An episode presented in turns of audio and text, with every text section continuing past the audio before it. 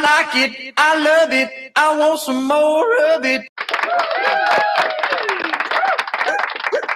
Sarili sikap talaga. Hello, hello, hello. Magandang, magandang araw po sa inyong lahat. Makabuluhang araw na naman ah, sa ating mga tagapakinig. Tamang kwentuhan na may kasamang tawanan at dito nyo lang ah, mapapakinggan. Ah, Walang iba kundi ang podcast na walang sobra, pwedeng may kulang, pero sa uli, sumasakto lang. Ito ang ating gusto. Gusto.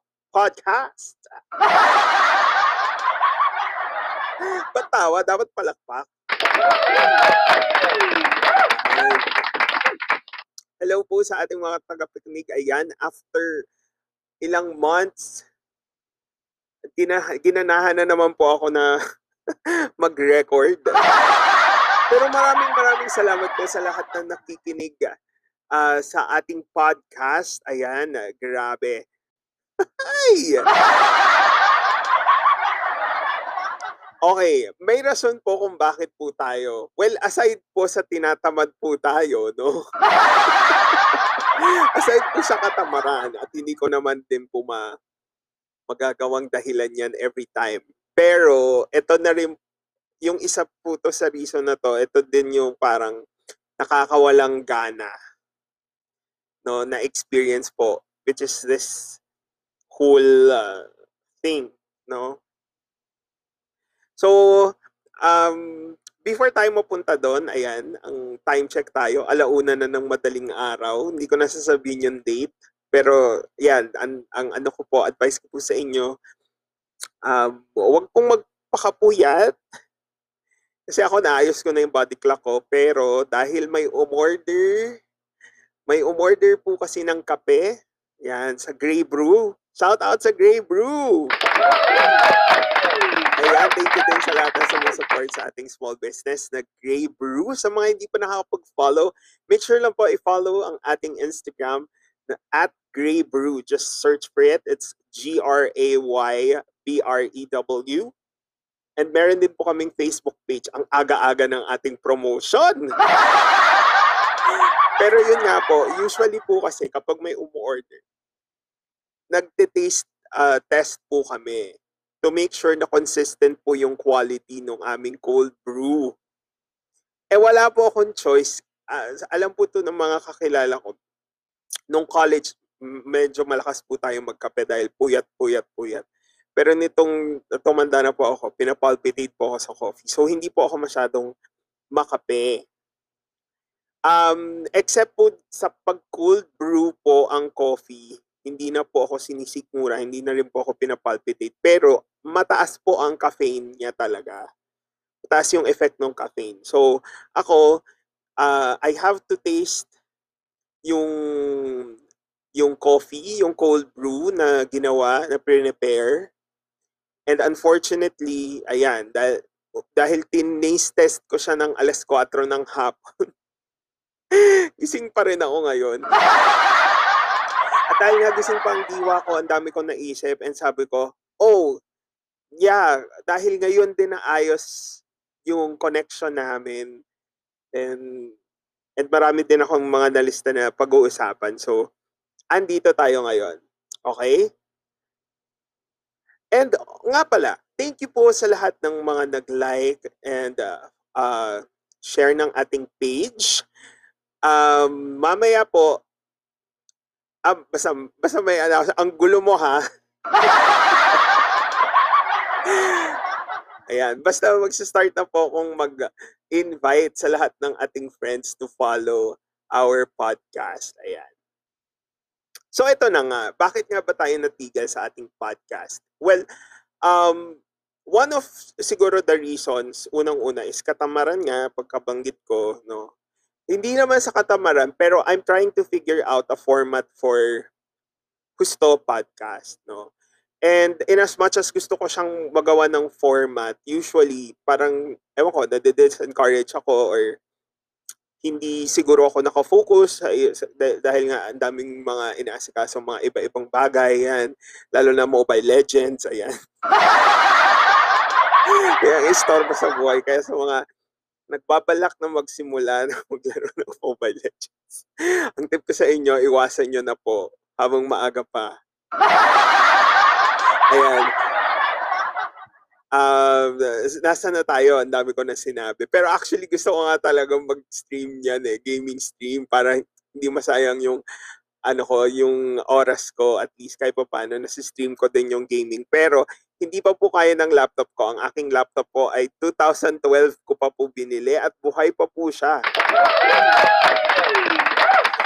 Ito po ang unang-una kong investment sa sarili ko noon.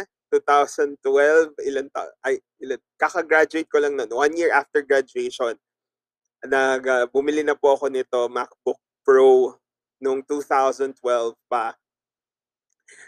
So, uh, isang beses lang to na parang nag nasira, parang hard drive yung naging problema, sumuko yung hard drive niya. And after that, parang mga 2015 yata or 2014 nasira siya. Then after that, hanggang ngayon, ayos pa siya. Siyempre, mabagal na yung, uh, ano bang tawag doon? Mabagal na yung drive, yung process, pro, processor something. Yeah, mabagal na yung processor niya. And then, nag-try akong mag-download nung sa mga uh, streaming. Um, in-update ko na yung software. Software ba tayo? Sorry, ah, hindi ako aware sa mga tawag. Pero in-update ko na yung system to Mojave yan yung pinaka pinakamalapit na latest na required nung mga applications for for the streaming ng games.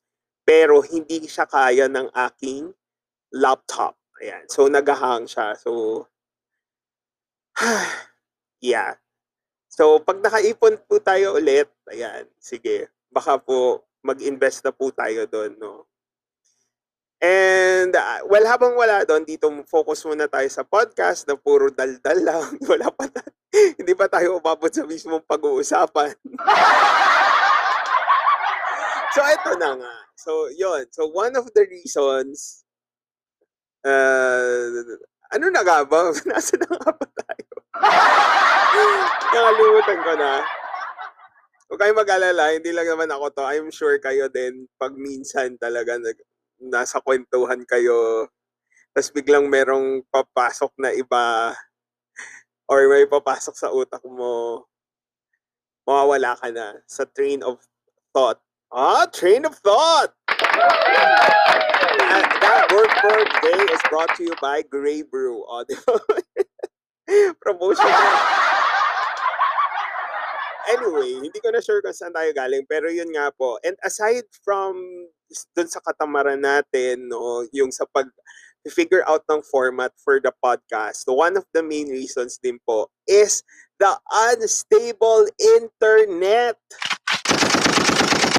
Ayan, na talaga pong pang-armalite po yan kasi nakakagigil po talaga ang internet. Hindi ko po alam if we have the same experiences. Pero sa aming internet provider, hindi ko na rin po sasabihin yung brand nila kasi hindi ko po sure kung meron kung merong mga uh, legalities no pero basta alam alam alam niyo naman na yon na matagal na panahon na na ganyan siya. Yan. So, matagal na rin kaming naka-subscribe pero usually kasi hindi hindi kami hindi kami ganon ka concern when it comes to the internet connection before before pa kasi like for example ako lagi akong uh, it's either nasa school tapos nagdo-dorm uh, nag-dorm din ako nung sa college So usually hindi talaga ako nakaka- gumagamit ng internet dito sa bahay namin. So and also nung nagwo-work na ako madalas naka naka-rent ako ng space kung saan mas malapit yung workplace ko. Tapos mga weekends lang siguro ako nandito, ganyan. So, kumbaga, for as long as merong uh, wifi, wala akong problema hanggang, and of course, yung mga parents ko, of course, number one is Facebook sa aking mother na influencer. O, di ba? Tapos si Papa din ngayon, addict na rin sa Facebook and Messenger. Dahil nga sa libreng tawag. Diba? Basta may wifi ka, nakakatawag ka na. Uh, sa mga kamag-anak namin, specifically sa Masbate. Ayan, shout out sa Tikaw Island, Masbate. Hello po sa inyo. So, so yun. So, 2 Mbps, wala, walang kaso sa amin yun before. Pero ngayon, na nandito nga ako nagsistay sa bahay, um, sa mga hindi po alam kung bakit ako nasa bahay ngayon nagsistay, you can watch our previous episodes. O, di ba, nag-promote din? I suggest po yung unang-una. Tapos pwede nyo na pong skip. Depende po sa gusto nyo pakinggan. Pero kung gusto niyo po na merong, meron kayong nap- napapakinggan habang may ginagawa kayo, naglilinis ng bahay, naghugas ng pinggan, kumakain, or anything like that, ayan, sige, pakinggan nyo na lang po yung ibang mga episodes natin. Okay, so yun na nga. So, right, ito, ito ngayon, um, yung internet provider namin, sobrang, sobrang faulty. Well, actually, January um up to this year this year. So ibig sabihin nun ever since 2008 ever since 2008 I think meron na kasi kaming internet ay nung college ako eh. So ever since during that time hanggang 2020 of um January January to, ah, January tama ba Yeah. Ay, July pala. Ah, ano ba talaga? April. Ah. Oh, yeah. July. July 2020. Okay, so from 2008, kalimutan ko na kung ano, uh, uh, up until July 2020, hindi po kami nag-upgrade ng um, Wi-Fi. Okay? Meaning, kable, yung mismo pagkakabit na kable na nag-deteriorate, uh, kumaga natanggal na sa pader namin at suma, lumaylay na sa labas. Yung mismong uh, router nung, nung original na kulay dilaw na, hindi po namin siya pinalitan. Kasi nga, sabi ko nga po, wala kaming, wala kaming concern sa, or hindi kami ganon ka pihikan, kumbaga. Hindi kami ka-specific when it comes to the speed and ano, for as long as merong wifi, kahit mabagal mag-load yung mga bagay-bagay, okay lang, di ba? Pero pag may bisita kami, hindi na namin sila inano. At saka uso yung maraming naka, nakaka-connect sa wifi nyo. Kaya kung ako sa inyo, guys, palitan nyo yung password. Ha, ng wifi nyo. Sa Pilipinas lang naman yan. Kung sa ibang bansa, hindi ko alam kung may issue ba kayo or whatever. Anyway, so yun. So, July 2020, eh, ito na yung parang struggle. Yung, yung first, siguro first few months ng 2020. Lalo na, di ba, ano, nag-lockdown. Parang, uh, since lahat kami sa bahay, nan, lahat kami ay nasa bahay, no? Doon na naramdaman yung sobrang pagkabagal ng internet. As in, uh, ganon. Sobrang bagal talaga. Talagang even even may may parents yung mama ko at papa ko hindi na rin nila ma- ma-open ng maayos yung Facebook yung mga pictures yung mga video ganun na kalala So, kumbaga, dahil nga na-bother na rin sila doon sa connection, so uh, they decided na parang i-upgrade, request for an upgrade.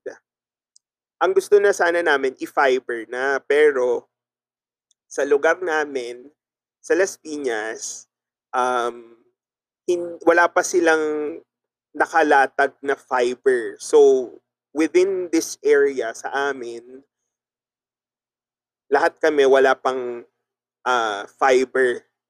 So wala pang um, linya ng fiber yung service provider namin. Gusto sana namin na lumipat na pero there was an offer kasi na free upgrade to a higher um, Mbps.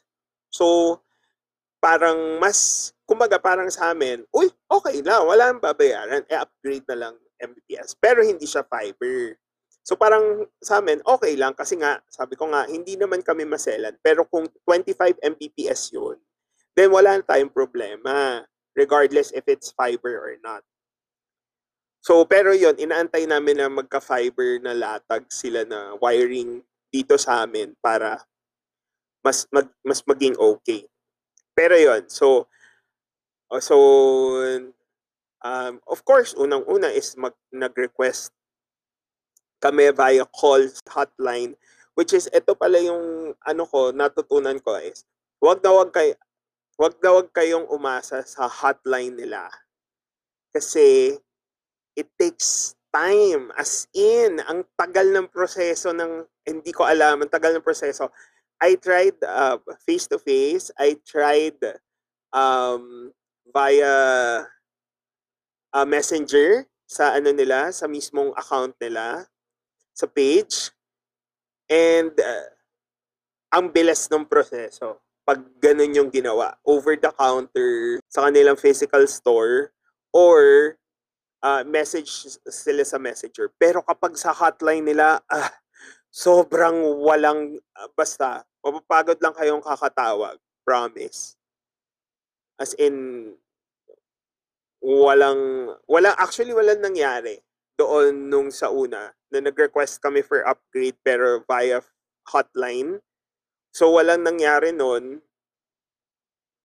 hanggang sa um, binisita na doon sa mismong uh, physical store nila sa mall and doon na, na parang na-schedule. Tapos imagine, parang tinawag namin yon follow up kami ng follow up, which is dapat actually client ka eh. So, dapat hindi kayo nag-follow up. Dapat, ano sila eh, proactive sila na sila yung nag inform sa'yo. Kasi nagbabayad tayo, di ba? Yun yung na-frustrate ako sa sa service. I, I've been part of uh, customer service. Uh, kumbaga businesses na malaki ang importansya ng customer service. And I don't know with how this uh, internet provider uh, train their people or do their customer service part. Pero yun, parang parang uh, requirement pa na mag-follow up ka, 'di ba?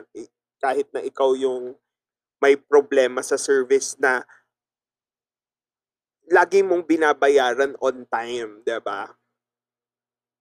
Ang bilis maningil pero ang tagal nung ano response. So yun yung dapat. I mean, madami silang, yes, madami silang customers, pero that, that, that's the reason why they have, they need to have a better customer service. Kasi ang dami na nilang customers and not necessarily na hindi valid yung natulungan silang lahat. Pero kailangan nila ng patience. And salute to all call center agents, no? sa kung anumang industriya kayo naroon. Kasi I'm sure may mga malalapang mga customers na na nahahandle nyo. Pero ayun, uh, buhay pa kayo at nandyan pa kayo. So stay strong and um, kudos to all of you. Ayan na naman tayo. Diyos ko, ang dami na naman kwento. Nasaan na ba? So ayun na. So so pina-upgrade, no? And the process lang siya no nag-over the counter and then binisit. Uh, y- ganito kasi yan, parang it, gagawan nila ng parang ticket, no? Ticket reference. And then schedule nila siya sa mga technicians uh, ano ba tawag doon? Area technicians, yung yung mga yung kumbaga yung mga technicians nila within your vicinity or sa malapit sa location mo. So, nung pina-upgrade siya, um, nasa ano ko noon, sa, sa Manila ako noon nag, nagsistay. So, pina-upgrade na yung internet. So, that's 25 Mbps na. So, wow, 'di ba? Parang yes, okay. So, and this was July ha. This was July. So, in-upgrade siya uh, ah, sorry, nung July, uh, yeah, may problema na doon sa net. Tapos parang after one month yata, August, August yata siya na-upgrade. Ganun siya katagal. Actually, baka nga mas matagal pa eh. Kasi parang every time na umuwi ako doon, yun yung laging uh, reminder sa akin ni Papa na yung sa PLDT nga, but hindi pa na-upgrade. So, nakayo lang follow pa kami doon. Anyway, so basta, before mag-end yung 2020, na-upgrade na siya into uh, 25 Mbps. Okay? So, same line pa rin yon. So, yung mismong router lang yung binago nila. And that's for free, which is a good thing, diba? So, for free siya. Ngayon, ano to, sabihin na natin end of 2020, pagdating ng, ah, ever since nag-start ako ng podcast, yun po yung gamit ko, yung 25 Mbps. So, hanggang sa nitong recently, mga March, ah, mga April, yan, April, meron kaming instances na may in, may wifi sign pero walang internet connection. Tapos may dial tone. So parang na ano kami, so parang ano to? Ba't ganito? Ba't lokohan? Tapos me, before, ano yon nawawala. Tapos after a few minutes, babalik siya. Tapos pag ini-speed test mo, um, balik siya doon sa 25. Dati yun ah. Itong early 20, uh, early 2021 mga January, Feb, ganyan. Pero nawawala-wala na siya. Yun, may exclamation point sa phone, yun sa wifi. Anyway, so, parang, sabi ko nga, hindi, nabubuhay naman kami ng walang internet. And, syempre ako minsan, uh, nagsisave na ako ng mga video sa phone ko para hindi ko na kailangan ng net. Kung anong mga klaseng videos yon sa akin na lang po. Bala na kayo mag-isip dyan kung ano sa tingin nyo yung mga videos niya. Pero mahilig po kasi ako YouTube um, and Netflix. Ayan. Shout out kay, kay Nat. Hello! so anyway, so yun, nawawala-wala siya hanggang sa umabot sa point na pag nawala siya, o inaabot ng days. So, one day, two days, hanggang nitong recently na, itong April, parang sa isang linggo, nawawalan kami ng, ng net ng three days. Parang ganun. Tapos, pag chinecheck yung telephone, may line. May linya yung telepono, pero walang internet. So, parang, parang ano to? Hindi na to, eh, kumbaga parang, uh, may problema, ganyan. Tapos, um, syempre, napagkukwentuhan sa, sa mga kapitbahay, yan, sila papa, kwentuhan, yan. Feeling ko nga yung, yung kapitbahay namin nakakabit sa amin kasi tinatanong kung may internet daw ba kami. may internet ba kayo? Kasi, kasi yung parang wala eh, ganyan-ganyan. O di ba, alam mo na, alam ang password ng kapitbahay. Hindi ko pa kasi na-update yung password kasi anyway, so yon. So So, yun, 'di ba? Parang nakaka-frustrate na imbes na mag-podcast ako, akala mo naman. imbes na pag labas na tayo ng bagong episode ng podcast, hindi kaya kasi walang internet. Pero pwede naman ako mag-record kayo ng internet. Reasons na lang eh, no? mga palusot. Ayan. Sa mga, nagpapa, sa mga mahilig magpalusot dyan, hello sa inyo. Hindi ko po kayo so supportahan. Pero subukan nyo po magbago. So, yun. So, eto, etong time na to, no, coming from the hotline experience before, hindi na ako tumawag sa hotline. And since nga, na naasikaso yung pag-upgrade nung pag-upgrade nung uh, router namin uh, via perso- phys- physical appearance sa store nila. So pumunta na rin ako doon sa store tapos ina inano ko siya kasi yung na alarma na lang kami nung umabot na ng 5 days na hindi na nag-resu na, nag nag-reconnect yung internet. So 5 days, imagine 5 days. Ang sinasabi kong imagine, imagine 5 days ang tagal. hindi yung imagine 5 days walang internet, nakakabuang. Hindi, hindi po, may mobile data naman po. Pero yung doon sa case nung sa sir, sa internet provider, ang tagal nun. Tapos magbabayad ka ng fixed, 'di ba, every month. Parang luging-lugi.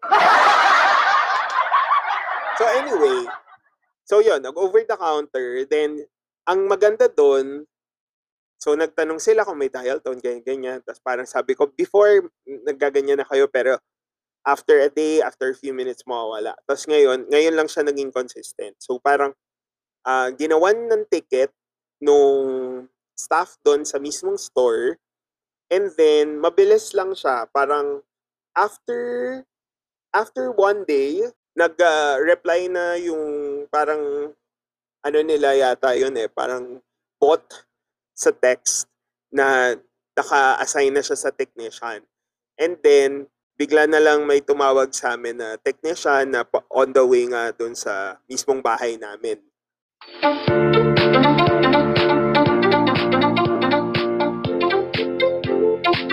Yes, ayan na. Take a break muna tayo sa ating podcast dahil meron tayong announcement guys. Pandara alert from uh, Grey Brew. Ayan, at 20% off lahat po ng inyong uh, paboritong uh, Grey Brew products. Ayan, at hindi lang yun guys, nakupunta na kayo sa post ng Grey Brew, Facebook man yan or Instagram. Ayan. And i-share nyo lang yung post at pwede pa kayo makakuha ng additional 5% off. Ayan, hindi announce yung additional 5% off. Kaya dito nyo lang yan nalaman guys. Okay? So ongoing na yan guys, pwede na kayo mag-advance orders. And until May 20, mag-accept po kami ng inyong mga orders. Lahat po ng orders na meron pong discount, i-deliver po on May 21. May 21. So, i-message nyo lang po kami sa uh, Facebook, sa Grey Brew po, and sa Instagram. That's Grey Brew. Ayan.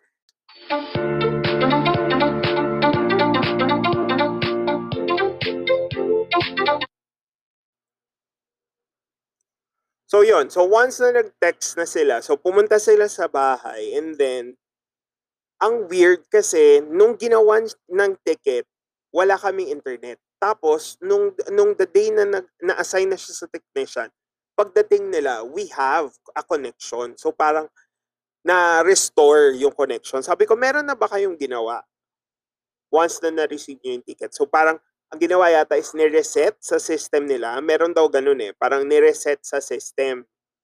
So, during this time, na ano na ako, parang naka, naisip, naisip ko na na parang, hmm, parang ba't ganun? Ba't hindi nila ine-explain?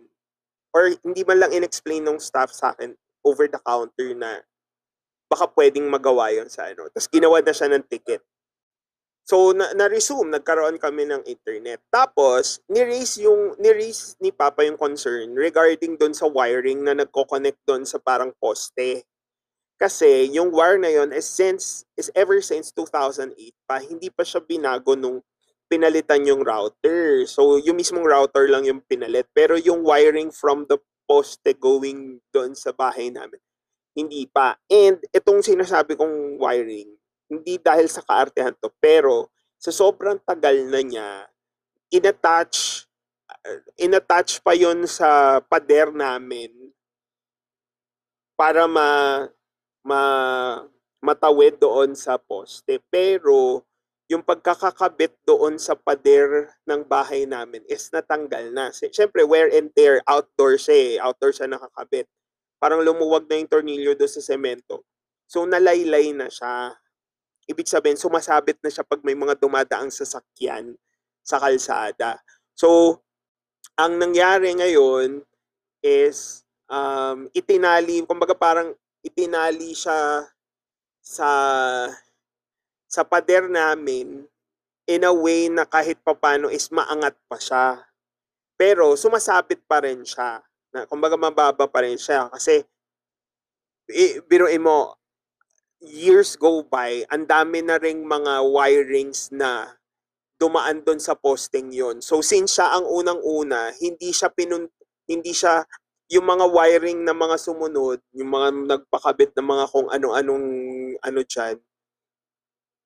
Sa taas na sa taas na sila nung nung cable in, yung internet cable wire namin nagpatong hindi sa ilalim sa taas so parang sobrang dami na na, na, na ano na siya sa ilalim na ipit so yon ni-request ng father ko na palitan na din yon at i, iangat sa taas ng mga wires na nandyan na sa may poste para hindi na siya sumabit kahit pa truck yung uh, tumaan doon, no? Or yung sa mga sagala, alam niyo yung sa mga sagala, yung yung mga sasakyan tapos nilalagyan ng backdrop, yung mga Mr. and Miss. baka ako yung naka-experience noon sa Cavite. Anyway, so, so yon So, sobrang bait naman din ng mga technician na they decided to replace nga. Kasi nakita nga nila, sobrang luma na and it's a hazard also. So pinalitan nila yung wiring, ikinab uh, tinanggal yung lumang wire doon sa poste, kinabit yung bagong wire, tapos yung bagong wire kinabit sa bagong uh, pati yung doon sa parang saksakan ng line, yung splitter. Actually, hindi yung splitter yung pinalitan niya, yung parang nakalimutan ko na eh. O basta yun, yung kung saan kinakabit yung wire and doon sinasaksak yung telepono. Yan. So yon pinali uh, kumbaga pinalitan din siya dahil nga sa sobrang luma na. And then, nung i-check yung sa net, pag uh, nagre-reset daw yon um, aantayin lang na mag-sync, mag-sync, mag-sync doon sa sa linya. So, mag, kung magalalabas din yung, magkakaroon din ng connection. Matagal lang talaga mag-sync. Oo, sabi ng technician, yung router daw kasi talaga nila yung matagal mag-sync. Siniraan yung router. Pero yun, so kumbaga, okay, sige, understood naman pala. So instead na parang, well, patiently waiting naman talaga sila.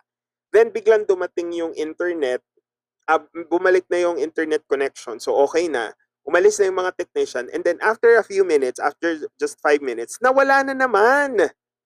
ba Grabe. So parang uh, after five days na walang kang internet, nag-resume nung ni-report mo. Tapos nung pinalitan yung wiring, nawala na. na Nag-connect na ulit pero nawala na siya ulit.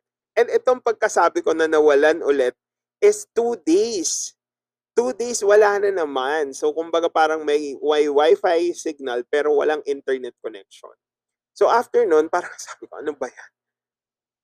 Okay, so kumbaga parang uh, na, nakisigurado na din ako na kinuha ko yung number ng technician. Kasi parang inisip ko, oh, in case na magka-problema. Ay, well, actually, tum- tumatawag sila sa phone ko eh kapag papunta na sila. So, technically, meron na talaga ako number noon. Pero ang sabi ko din doon sa technician, if ever magka-problem, mag-message ko sila.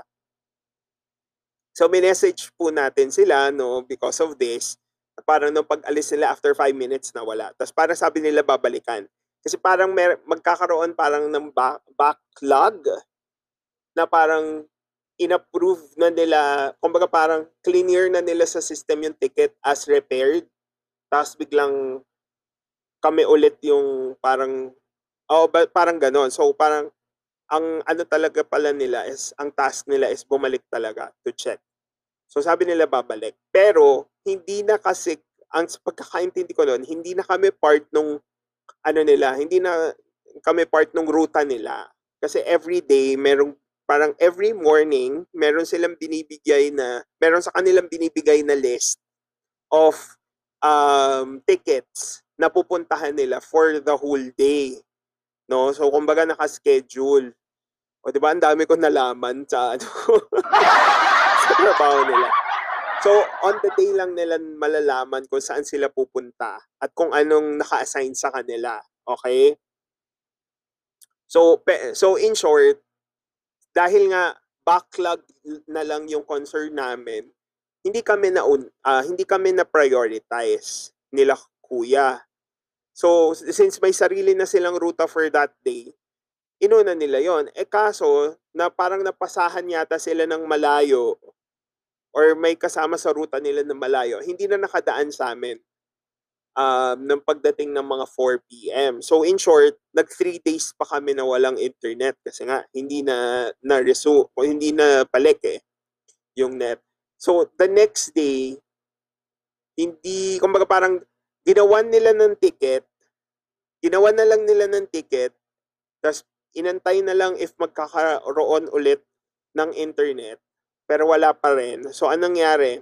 Ginawa nila ng ticket, so nag-antay pa ulit kami nung uh, technician na ma-assign sa amin. So that's after two days. And then, yung na-assign sa amin, iba na, ibang group na. So, chinek. Chinek yung, um, chinek yung modem, and then chinek yung uh, wiring. May dial tone, may dial tone. Um, wala lang yung internet. So ngayon, since may dial tone, ang laging assumption nila, dapat walang problema. So pag may dial tone, dapat walang problema. So ang ginawa nila, pinalitan nila yung router. And take note guys, itong router na to, bago lang to. July, uh, end of 2020 lang to in-install. So, kumbaga parang wala pa siyang one year. Pero yun ang assumption nila na baka yung router yung sira. So, pinalitan yung router.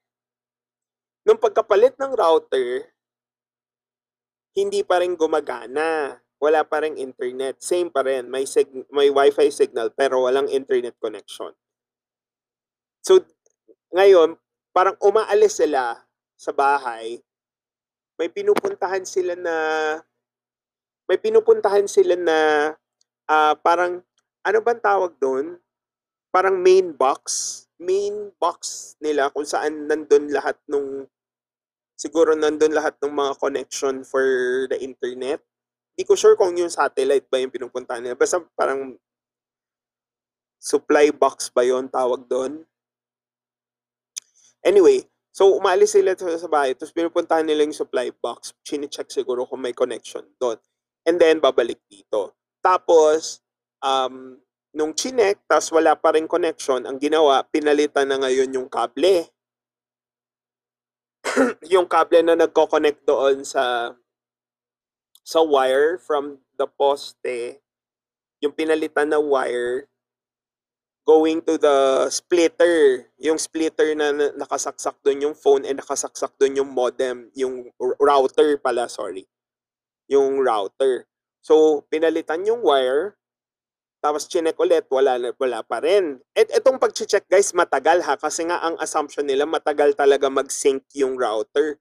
So, let's say mga 5 to 10 minutes ang inaantay para lang ma-confirm kung may internet na na-resume o wala. So, isa-isa siyang pinalitan para malaman kung ano ang problema. So, after the wire, pinalitan yung splitter. Yung mismong ah, sa- sinasaksakan, yung splitter, pinalitan na rin ng bago. So, yung pinalitan, ganyan, wala pa rin. Wala pa rin ah, connection. Ngayon, na-curious na ako kasi nakasanga-sanga siya. So, malayo kayo sa main source. Kumbaga, kinabit-kabit lang kayo from from the previous uh, connections. Kaya siguro ang tagal din ng sync sa inyo. So, yun yung ginawa ngayon. So, parang, um, and this was April na. Uh, ay, oh yeah, April. Yeah, April. Tapos, umabot na ito ng May. So, nung pinalitan, nung uh, kinonect na nila diretso sa, sa main source, um, wala na kami problema. 25 Mbps na ulit. Tapos, nag-return na ulit yung internet connection, no? Up until Mother's Day. Ah, my mom's birthday yan. So, up until that nawala na naman po siya. Well, actually, pawala-wala siya nitong May, pero nagre-resume naman, bumabalik naman. Pero ito, nawala na naman po siya. Ngayon, hindi ko na po, ah, the same pa rin naman. May, may signal, may dial tone pa rin, pero walang internet connection. So, unfortunately, hindi ko masasabi sa inyo guys yung nangyari for the 1, 2, 3, 4, for the fourth time.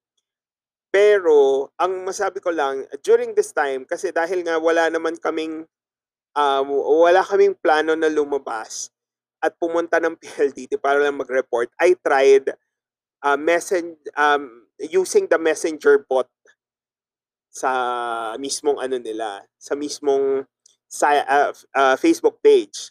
So in fairness naman doon sa bot, basta tama yung mga uh, clinic mong option and na-provide mo yung like telephone number and also the account number nung line nyo, uh, nakagawa na siya agad ng ticket and the process naman siya ng mabilis. So mga mga two, mga one day, ganyan. Pero after two days na na-schedule siya with the technician. So, nung na-schedule siya, unfortunately, nasa ano kami, nasa grocery. So, nag-grocery po tayo noon. And, kesa naman antayin pa ako doon, parang pinasuyo ko na lang uh, sa naiwan dito sa bahay. Pero I forgot to tell them na magtanong sila kung ano yung cause. Hindi ko na natanong. Hindi na rin nag-reply sa akin si kuya kahit tinext ko. Pero, yon fortunately, now, stable na siya so far. And etong araw na din to is ngayon lang din na resume na near 25 Mbps yung connection. So thank thank God for everything. so yan yung journey namin ngayon sa, sa internet service provider dito sa Pilipinas. And I hope yung sa iba na like na mo problema ngayon sa internet connection nila which is ang hirap ngayon kasi kung wala ka internet connection, hindi mo ito mapapakinggan eh. Pero kung may kakilala kayo, ayan, alam nyo nagsa-struggle, yun, yun yung mga things to point out. Okay? Kung kaya, kung may malapit na physical store, pumunta po doon mismo para ang bilis lang nung gawa ng ticket kasi naintindihan agad nung uh, nung staff yung concern nyo.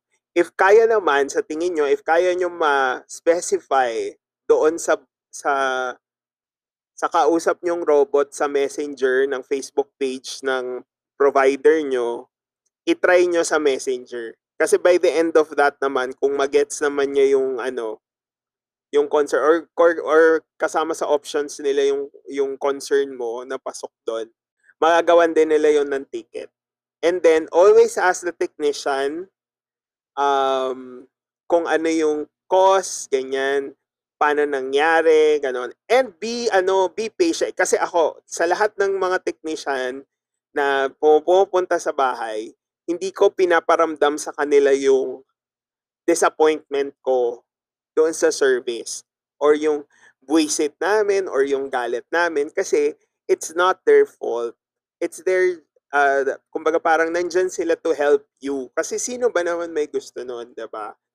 Na, na mawalan kayo ng net at ma, ma ano kayo, ma, kumbaga, ma, problema pa kayo, di ba? It's not their fault. So, what, spare them, no?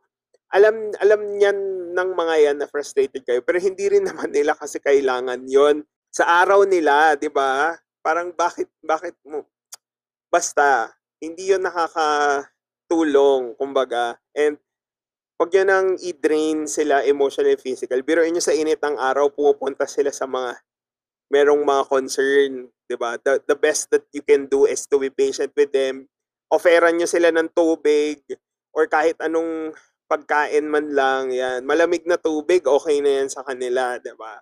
Tapos always ask lang. Kahit hindi masyado nakaka-irita, hindi mo mag... Curious question lang, yan, lagi. Yung parang inquisitive ka lang. Wow, inquisitive! hindi ko sure kung tama yung gamit ko, pero feeling ko yun yung tama. So anyway, yon Parang ask lang ako question. And then, ano pa ba? Ayan, yun yung nakuha ko na reason. Baka yung sa extension cord, uh, uh, uh, comparison, kumbaga, ng sa internet namin.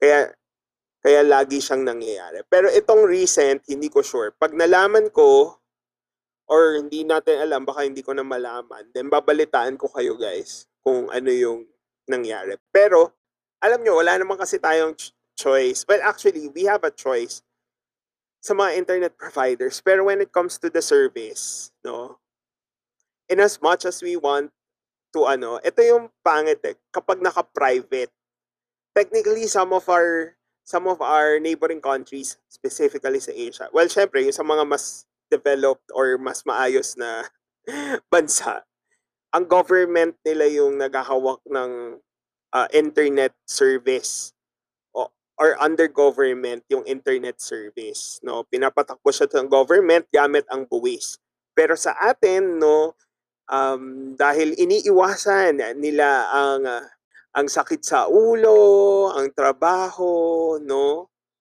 Ibinibigay sa private sector, no? Pina-privatize yung uh, ganitong klasing mga service sa mga tao. That's why imbes na may power ang ang isang customer or isang client sa isang government internet service provider, walang power. Lagi tayong at mercy of these private companies. Sa na yun ang iniisip ko na if kaya sana na in-embrace ng government before before before pa in-embrace ng government na it is an essential uh, type of service at marami ang gagamit nito at sana mas mas um, customer centric pa ang naging type of service. And mas pinaganda nila efficient. Kasi for ano na kumbaga parang for the whole country na. Or sabihin man lang natin kahit Metro Manila ganyan. Whole country 'di ba? Kasi government ano na siya owned. Pero I don't know I'm I'm not really that familiar with the politics pero yun ang sa tingin ko na sana mas maayos pa.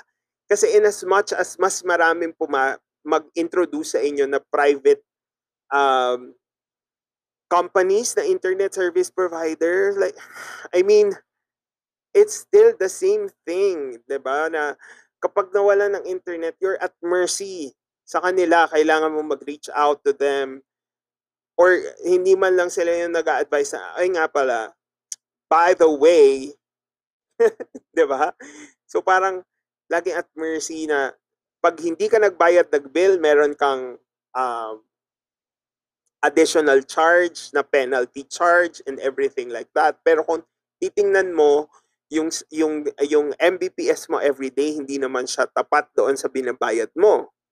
'Di ba? Or sa, during the days na wala kang internet, binayaran mo pa rin siya. We are at mercy with these uh, private companies, specifically for internet service providers. So, I'm not sure if mangi kung may mangyayari pang change dito, pero as you can see, other types of services, even electricity, water, 'di ba, hindi pa rin siya uh, government owned. So parang 'di ba, parang from from that pa lang, no. We're always at mercy with these private companies. So uh, we can always hope for the best, no? And Ayan, yun na yun na yun na yun. Isang oras ng napaka husto, o di ba? Napaka-husto na usapan, o di ba? And uh, gusto ko lang pong magpasalamat ulit sa lahat na nag-like or follow sa Husto Podcast. If meron po kayong uh, mga um, gustong i-share or i-message or questions, i-message lang po kami via our Facebook page, Husto Podcast, or pwede nyo rin po kaming i-email sa hellohusto at gmail.com. Okay? Ayan. Ano ba ba?